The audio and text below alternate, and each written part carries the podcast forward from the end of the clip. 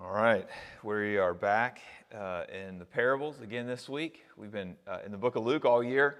We started with the birth narrative, then we went on uh, to encounters with Jesus, and now uh, we're looking, and then the Passion of Jesus, the Passion Week, and now we're looking at the different parables. And so uh, we're looking at, uh, for some of us, a very familiar one today. In Luke 14, we'll start in verse 25 and we'll end in verse 33. So now, great crowds accompanied him, Jesus, and he turned and said to them, If anyone comes to me and does not hate his own father and mother and wife and children and brothers and sisters, yes, and even his own life, he cannot be my disciple. Whoever does not bear his own cross and come out after me cannot be my disciple. For which of you, desiring to build a tower, does not first sit down and count the costs, whether he has enough to complete it? Otherwise, when he has laid a foundation and is not able to finish, all who see it begin to mock him, saying, This man began to build and was not able to finish. Or what king, going out to encounter another king in war, will not sit down first and deliberate whether he is able with 10,000 to meet him who comes against him with 20,000? And if not, while the other is yet a great way off, he sends a delegation and asks for terms of peace. So therefore, any one of you does not renounce all that he has cannot be my disciple. The word of the Lord. Well, up to this point in the gospel, uh, you will have noticed these first almost 14 chapters that Jesus has been doing a lot of miracles. Jesus has been engaging in these drop the mic kind of teaching. And so when you see in verse 25, you see a, a very likely result of those two things, and that is that he has gathered a great crowd. So the atmosphere around Jesus is electric. People are lining up to see what he's going to say next, what he's going to do next. But Jesus knew that this crowd's enthusiasm for him did not mean that they were loyal to him. And that's what Jesus is really after. He's more interested in making disciples than gathering crowds. So he gives this teaching on what following him is actually like. And let me tell you, Jesus doesn't pull any punches, does he? Jesus clearly isn't trying to win a popularity contest. He knows that his confrontational statements are going to mean that some will walk away. Now, if Jesus were a normal salesman, he would have give all the benefits of following him and then hiding all the costs. It would have been like, you're going to be in a community, you're going to have eternal life, you're going to have purpose. That would keep the crowds around. But it might mean he doesn't have disciples. See, this is kind of what Ticketmaster does, isn't it? You know, your tickets are $54, but with fees, they're 118 Well, Jesus doesn't do this. And what Jesus says here isn't so much hard to understand as it is hard to accept, it's hard to receive. And he starts out his teaching by requiring his disciples to hate their family. Did you catch that? Their parents, their spouse, their children, their siblings. So we've got to understand what Jesus says here isn't contradicting the rest of the teaching of Scripture. I mean, Jesus affirms the fifth commandment. The fifth commandment is to honor your father and mother, and he affirms it in Mark chapter 7. So, how can you honor your father and mother in Mark 7 and in the fifth commandment, but hate your family? Well, then in John 13, Jesus says that we are to love the way that he loves. And in Matthew 22, we're called to love our neighbors. And in Luke chapter 6, we're even called to love our enemies. So, surely, Jesus wants us to love our family, right? Well, you're right. See, what Jesus means by hate isn't open hostility, it's not to hate actively. Hate in biblical usage means in a comparative sense. He's saying that your love for your parents should pale to your love for Jesus to the degree that when you compare the two, it can be said that you hate your parents. Let me use food as an illustration. I love all pizza. I've never had fresh pizza that I didn't like. I mean, you could give me a Little Caesars and a spice pack, I'm going to have a good time. But when you compare it to Rolling Oven or Pies and Pints or Donato's, some of my favorites, I hate Little Caesars. And it's not that I actually hate Little Caesars, but I do in comparison to the pizza that I love most. Take ice cream. I'm pretty sure I've enjoyed every bite of ice cream I've ever consumed, even from that big, cheap tub of Neapolitan that you can get. But, when I, but I hate Neapolitan ice cream from the big, cheap tub when you compare it to black raspberry chocolate chip from Graeter's. So, when we talk about hate, when Jesus is using the word hate in Luke 14, he's not mean active hostility. He just means to love less. And even loving less should sting for you and for me. See, for some of us, we have great parents. We love them. We're very aware of how much they've sacrificed for us. You've got great affection for them, they have great affection for you. And when this is the case, it's easy to live for their pleasure, isn't it? You feel this subtle pressure to pursue the things that they want us to pursue. But what happens when you face a choice between doing what our families want and doing what Jesus wants? Then, where does your loyalty lie? Now, others of us, this whole over loyalty towards our parents is not a struggle for some of us. We don't feel very much loyalty toward our parents because of the ways that we perceive that they came up short for us. So we look at this text and we get to hate your father and mother, and you're like, I'm good with that. I'm with Jesus on this one. Well, not so fast. He didn't end at father and mother, did he? He said, spouse, sons and daughters. Here's my observation for those of us who have distanced ourselves from our parents, we are more apt to cling to our spouse and children, and we long for our spouse and our children in such a way that it rivals our commitment to Jesus. And so Jesus is an equal opportunity offender here in Luke 14. He hits on both groups. Now, when you really look at this teaching, what it would say to the original audience, it would have really stung, way more than it does for us. They were so much less individualistic, they were much more communal. They weren't trying to build their own identities, they just adopted their family and national identities well before they thought about creating their own identity as an individual. So for Jesus to say to hate your family would have been especially hard for them. So, how about you? How do your loyalties need to change when it comes to family? Have you built your identity on your ability to make your parents proud of you? Maybe you're living for their future approval. You're trying to live in such a way today that you can procure their approval out into the future with some achievement. Or maybe you're quite sure that you'll never have your parents' approval.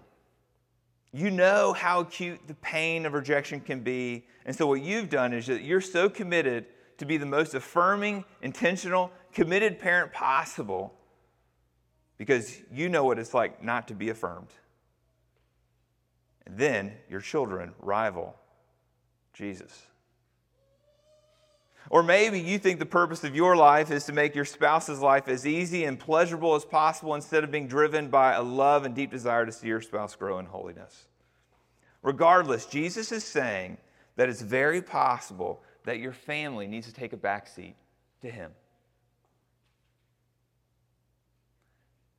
But did you notice there's one more item in that list? Did you see it? Jesus says, If anyone comes to me and does not hate his own father and mother and wife and children and brothers and sisters, and yes, even his own life, he cannot be my disciple. Well, maybe the last seven minutes or so, you've been thinking, gosh, I think I'm off the hook today. Family isn't my thing. Mm, some of us aren't family people. We're much more independent. Maybe you're single, maybe you're married, maybe you have children too, and you've still chosen to make your career more core to your identity than your family. And that's true for a lot of Westerners. You might say, I, am my own man, I'm my own woman, I belong to myself, I'm responsible for my existence, for living a life of purpose, for defining my identity, for interpreting meaningful events, for choosing my values. No one else has the right to define me, to choose my journey in life. Does that resonate? Does it sound like something you've said or that you've heard? Well, let me ask you a question. Well, doesn't this ability to choose your own way without any external limitation come at a great price? See, once you're liberated from all social and moral and natural and religious values, then you become responsible for the meaning of your own life. Now, you bear the burden to justify your life and craft your own identity. And some of us, we respond to that. We see it as a challenge, so we get busy. We get busy about self improving. We get busy about optimizing our health and our money and our time so that we might discover and then express who it is that we've become. Even your own life. So, which is it? What competes for your loyalty to Jesus? Is it your family relationships? Or is it your individual endeavors? The thing I love about this passage is that Jesus doesn't say, if that's you, I'm done with you. Rather, he holds out a prospect for change. He holds out an alternative path for life that you're actually made for. I've been reading this book uh, called You Are Not Your Own by Alan Noble. I, I'd recommend it, it's really good. And in it, he gives an illustration about zoochosis. Never heard about zoochosis. But here's what it is it's the term that's used for animals in zoos who constantly pace back and forth in their cages. Ever seen that? The technical way of defining it would be it's the repetitive invariant behavior patterns that have no obvious goal or function which occurs in captive animals. So, this term, this term zoochosis, it derives from two words, zoo and psychosis. You put them together to talk about how the zoo makes animals crazy. But think about zoos. These habitats, and most of zoos, at least in our country, uh, have been procured by experts, people who have PhDs. Their habitats are as close as they can get as they are out in the wild. Their diet is, is, is, is to a T selected to what they would normally eat. Yet, despite their best efforts, these animals still live in zoos and fake caves. They still have to smell churros. They still have to have their picture taken by humans all day long. So, what happens to these animals? Well, these poor animals are mentally ill. They don't belong there. They're being driven mad. Now, I'm, I'm not part of a bunch of Facebook groups that are trying to do away with zoos. I went to one last weekend. Probably go to another one this summer. But I think this is a good illustration because we're not caged in the same way as lions are at zoos. But we're still suffering from our own kind of zoochosis, aren't we? See, just like the lion, our anxiety stems from living in an environment where we have made family or some kind of individual pursuit the chief end for which we exist. We have misunderstood what we're made for. We were made for something bigger. What is it? Did you see it in verse 27? We were made to take up our crosses and follow Jesus. We, we weren't called to take up Jesus' teaching and follow him because that would crush us. What we're called to is to take up his cross. And that means you've got to see yourself as a condemned criminal. It means you have to remind yourself that you have died with Christ on the cross. The penalty's been paid. Therefore, the cross you take up will involve a life of sacrifice. But this life of sacrifice isn't to atone for your sin, it's not to pay penance, You don't take it up just because you feel guilty for what Jesus has done for you. You pick it up because you know it's what you're made for. You're living into the story of Jesus. It's a story you don't have to create. You don't need to write your life story by discovering the ins and outs of your personality and then positioning yourself perfectly in a strategic place to maximize your uniqueness so that you can be as successful as possible, achieve a lot, and then have people affirm you to death. You don't have to please your parents. You don't have to have a perfectly fulfilling marriage. You don't have to raise kids that will love you back, that you'll be proud of. You're free from all of it when you take up your cross. When you take up your cross, you have an emotional wealth because the cross tells you how much you're loved. See, your love for your parents pales to your love for Jesus because, in the end, your parents' love for you pales to Jesus' love for you. See, more than likely, your parents never died for you. And even if they did die for you, their death was qualitatively less costly. See, Jesus not only physically died to love you, he also gave up the riches of heaven. He endured the scorn of his own people. He was rejected by his closest friends. He absorbed the judgment that was due not for him, but for you and for me. That's how much he loved you. So, being his disciple is what gives our life meaning and purpose. We can flee the zoochosis of family we can flee the zoochosis of hyper individualism that makes us crazy in order to pick up our cross and go live out in the wild where we're created to live and move and have our being. So, where do we start with discipleship? Where do we restart with discipleship? Well, Jesus tells us. He gives us two parables here, starting in verse 28 and ending in verse 33. And both these parables are really all about evaluation. In the first one, the builder just he, he, he just he doesn't just get out his tool belt and start building stuff. That would be like just walking out of the room saying, I'm going to be a disciple and sacrifice my life for Jesus. I'm going to live in light of the cross. I'm ready to go. But that's not the first step. The first step is to sit down and take an account of what it's going to take. See, the builder He's got to sit down and think, what's everything I'm going to need? What's my plan? So that he can see if he's got enough money to pull off his desired project. You got the king as he goes into battle. He doesn't, he's got to sit down first. He's got to make sure he's got the resources necessary to fight the battle that's in front of him. And so you and I, we need a season where we sit down and we reflect about where we're at and where Jesus is calling us to go. And here are some questions for that reflection. Here are some questions for your time of evaluation. First one How does living a life of sacrifice change when I'm motivated by the love Jesus has for me versus living a life of sacrifice only out of a place of duty? How can I keep Jesus' love before me in my eyes as I set out to follow him so that my following him doesn't become this doing penance.